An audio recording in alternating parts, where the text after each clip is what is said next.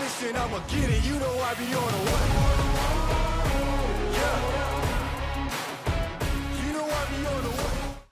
What is up, everybody? Welcome to the Fight Against Mediocrity podcast. I'm your host, Kevin Kartchner, and today you get me. And I'm going to go over something that I have learned in the past but was made very clear to me uh, the other day. And it's the four reasons people do not buy.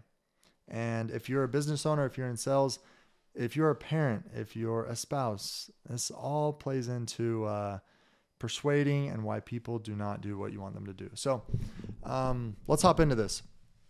I'm going to tell you the four reasons and then go into each of them briefly. So first reason is they don't trust you. Second is they don't trust the path or method. Third is they don't trust the product. And four is they don't trust themselves.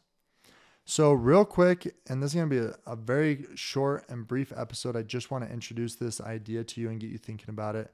Um, I'm going to give you an example. So one of my clients, they have a program that coaches people on how to invest and grow wealth in Airbnb. So four reasons, four things that he needs to do in order for people to buy. Number one, they need to trust him, who he is, that he's done it, that he's been there, that he's the one to help them, that he's likable, all that stuff. Um, one of the ways that you can do that is by, and all of these can be broken down by sharing stories. So you can share, he can share his story of how he got into Airbnb, of, of how he grew his, not only his rental portfolio, but his management portfolio, how he did it. He can share his journey, his origin story. Number two is they don't trust the path or method. So he has to um, sell them on Airbnb.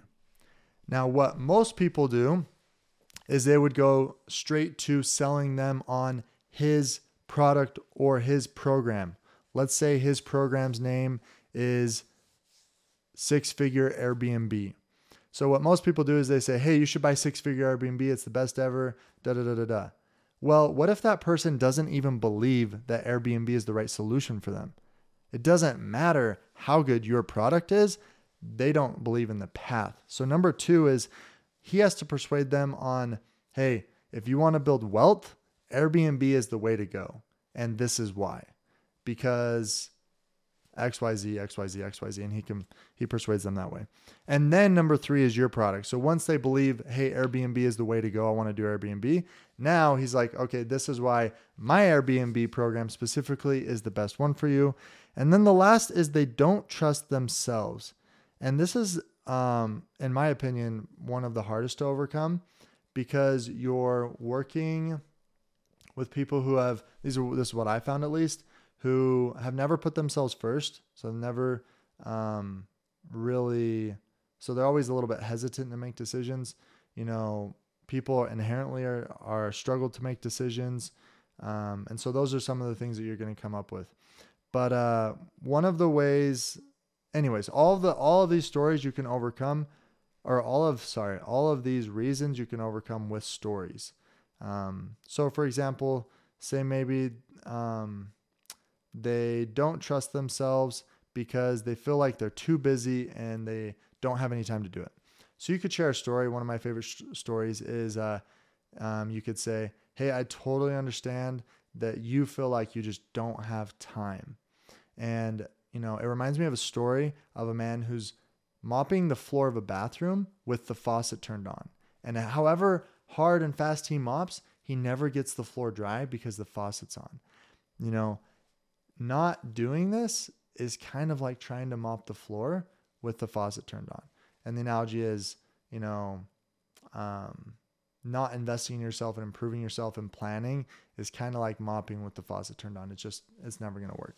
So, Um, another example that happened to me personally is I had someone call me and they wanted to sell me, um, they wanted to sell me an Amazon store.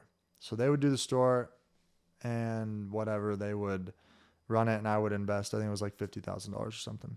So number one, did I trust them? And, uh, his, his whole thing was, hey, the person who's been, who does this has been doing it forever, been super successful. So he was trying to get me to trust in them. Number two is, do I trust the path? Well, that was my biggest hangup is I'm just not like a huge fan of Amazon stores. And partially it was because of someone told me a story of how they were selling on Amazon, then Amazon or someone else created a similar product and got better reviews and ultimately kicked them off the leaderboard, and then their whole business crashed. And I thought, well, say I'm selling, you know, X Y Z widget, and Amazon says, wow, Kevin's crushing it with this. We're going to make our own and sell it for cheaper and undercut him and control the algorithm so we show up higher. I'm just like, I just, I can't control it, so I don't want to mess with it.